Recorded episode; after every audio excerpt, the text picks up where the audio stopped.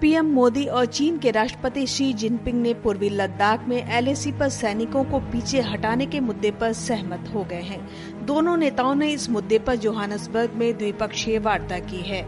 चीनी विदेश मंत्रालय के प्रवक्ता के मुताबिक, चीन के राष्ट्रपति शी जिनपिंग ने प्रधानमंत्री नरेंद्र मोदी से बात की। दोनों नेताओं ने वर्तमान चीन भारत संबंधों और साझा हित के अन्य सवालों पर स्पष्ट और गहन विचारों पर चर्चा की।